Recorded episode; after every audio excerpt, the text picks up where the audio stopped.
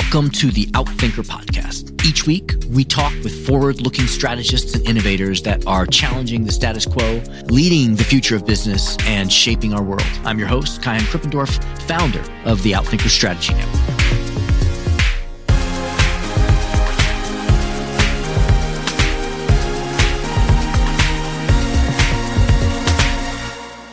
Navi Radjou is a New York based innovation and leadership scholar who advises senior executives worldwide on breakthrough growth strategies. A fellow at Judge Business School at the University of Cambridge, Navi has served as vice president at Forrester Research. In 2013, he won the prestigious Thinkers 50 Innovation Award given to a management thinker who is reshaping the way we think about and practice innovation. He delivered a talk at TED Global in 2014 on frugal innovation which has over 2 million views. He is a sought after keynote speaker and widely quoted in international media. Born and raised in India, he holds dual French American citizenship. He attended École Centrale Paris and Yale School of Management. He is a lifelong student of Ayurveda yoga and Vipassana meditation. Navi co-authored Frugal Innovation, How to Do Better with Less, as well as the global bestseller Jugaad Innovation with over 250,000 copies sold worldwide and From Smart to Wise.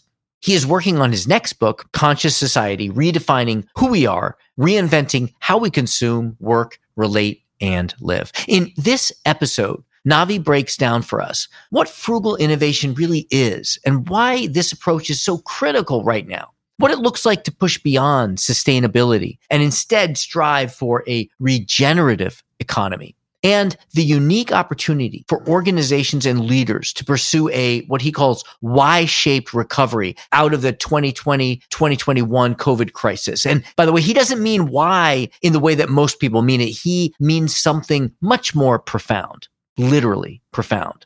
Ladies and gentlemen, Navi Radjou. Navi, it is so great to see you and thanks for being on the podcast with us. If you complete this sentence, if you really knew me, you would know that. I am a yoga addict.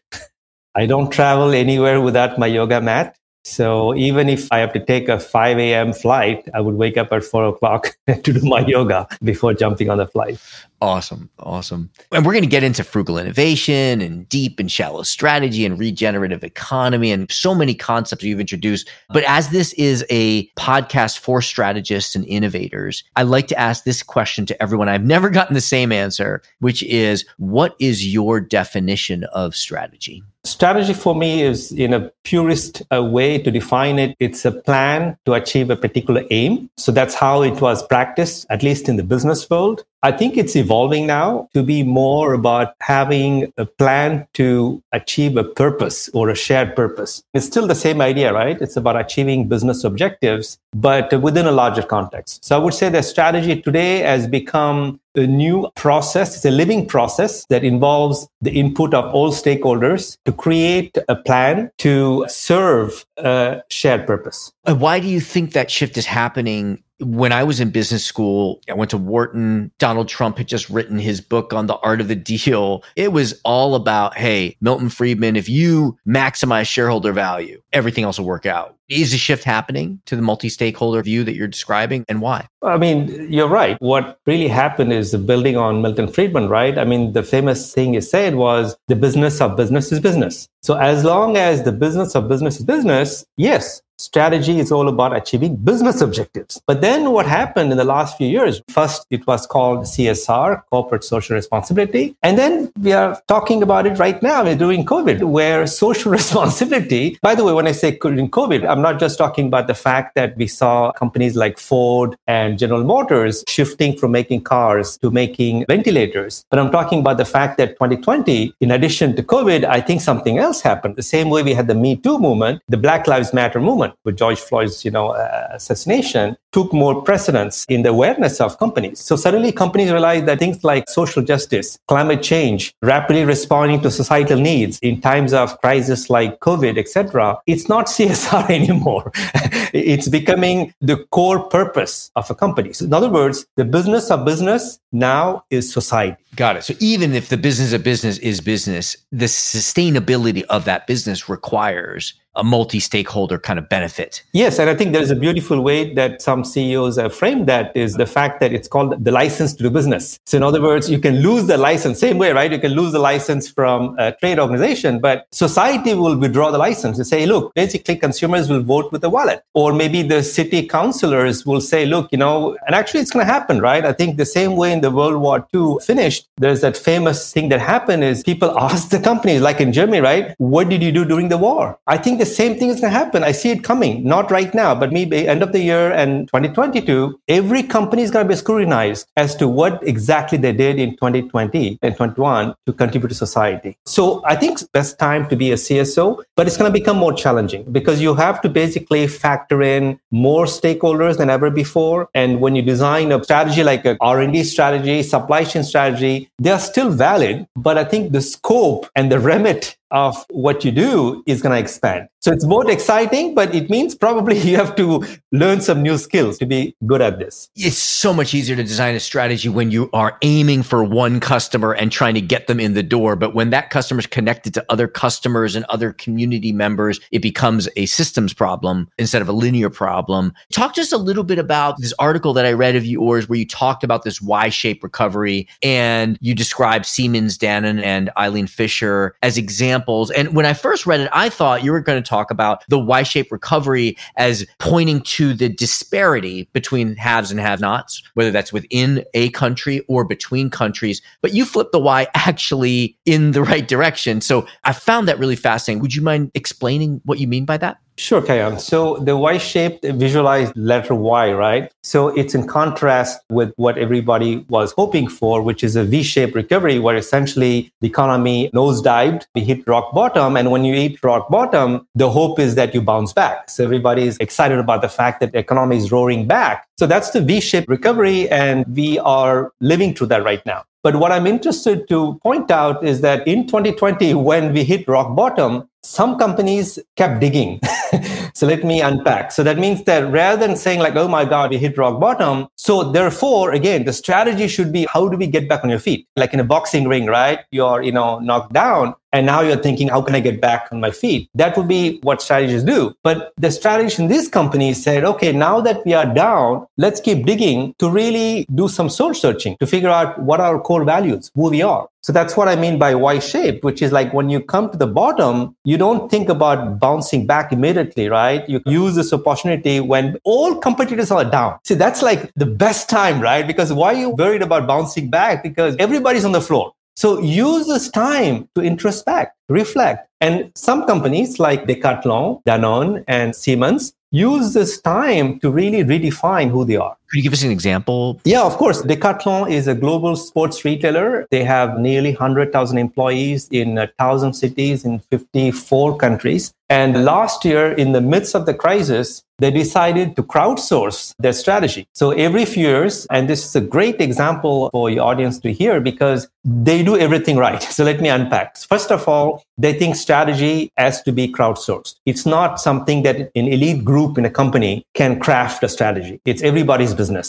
And second thing they believe in is that strategy has to be refreshed and it's not the 10 commandments, right? So it has to be revisited continuously. So every three to four years, they invite all the employees to contribute to the reformulation of what they call a vision. Fascinating because strategy is usually done in the boardroom from the top on the way down, maybe with some input from the front line. So it's like I call them the Brahmins. I come from India, we have a caste system. So the strategy is like the Brahmins and employees are like, you know, the kind of untouchables kind of thing. Sorry, I mean, that's how it was. But so these guys, and that's amazing, right? 100,000 people, you think it's hard to do. But again, this is where technology can help. So open source crowdsourcing platforms like uh, Bluenove, which they use, allow you to massively gather this input. By the way, it's not just like an idea brainstorming thing, right? This is where you can create a vision, dreams. They call them dreams. What are your dreams? So they basically have done that many times for the past 10 years. But what happened differently this time in 2020 is that they said, wait a second, the vision can no longer be about where our company and our customers will be in 10 years. It's about where the whole ecosystem, where society wants to be. So that ended up being called the Vision 2030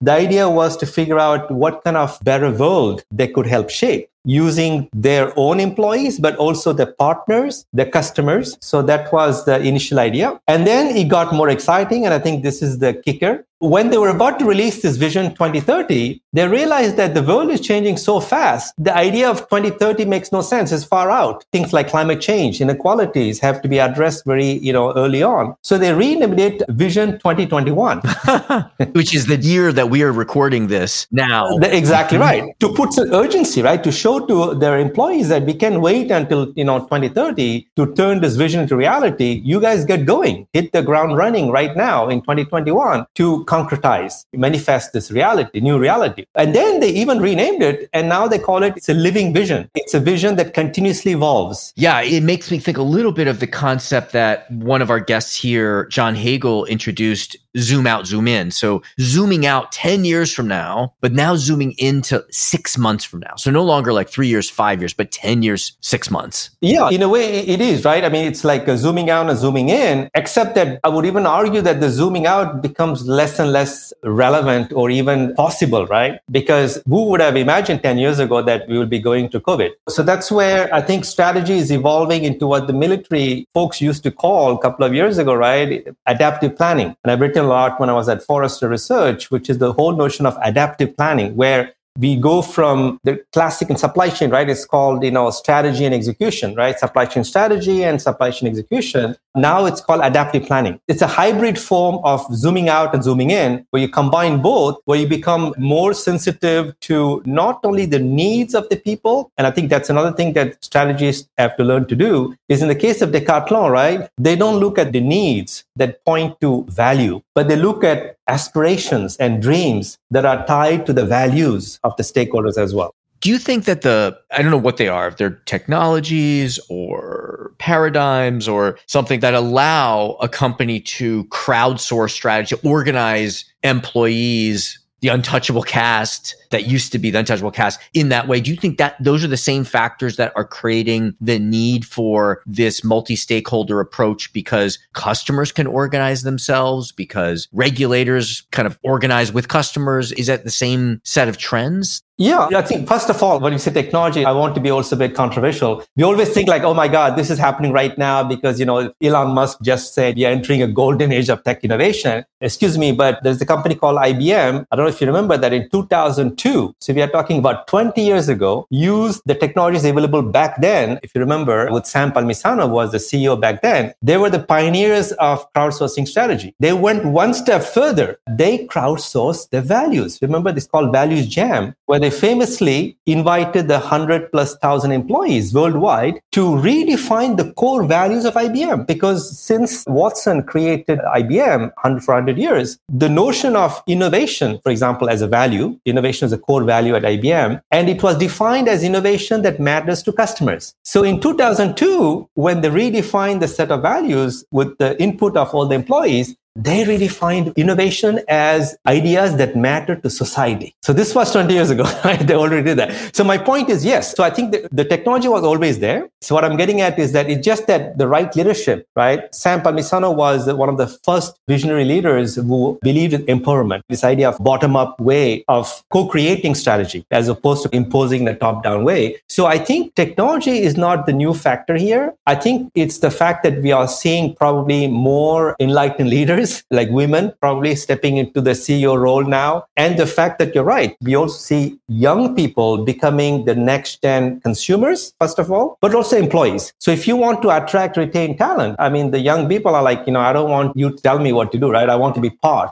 So we are entering a workplace environment where everybody wants to contribute. And Siemens calls this a culture of ownership. So in other words, you want to be part of the team that crafted the strategy so that you own that strategy. And if I go back to Decathlon, this is important because they have a very decentralized culture. So that means that the managers in the thousand cities in the 54 countries need to feel that this strategy they're trying to implement is something that they developed. So they have more skin in the game, right? It becomes their strategy now, even though it will be adapted to the local context. So if you want to really get your managers to embrace the strategy, make it their own, you have to start at the beginning where when you formulate a strategy, when you create a strategy, you need to involve everybody. Never had a client adopt an idea that I gave them. It would always be their idea, right? It's their baby. So I know we're reaching towards the end of our time with you, and I've got a ton of other questions. I do want to take that idea of common purpose, creating the community and ownership, and talk about this idea of a regenerative economy because you talk about going to carbon zero, net zero is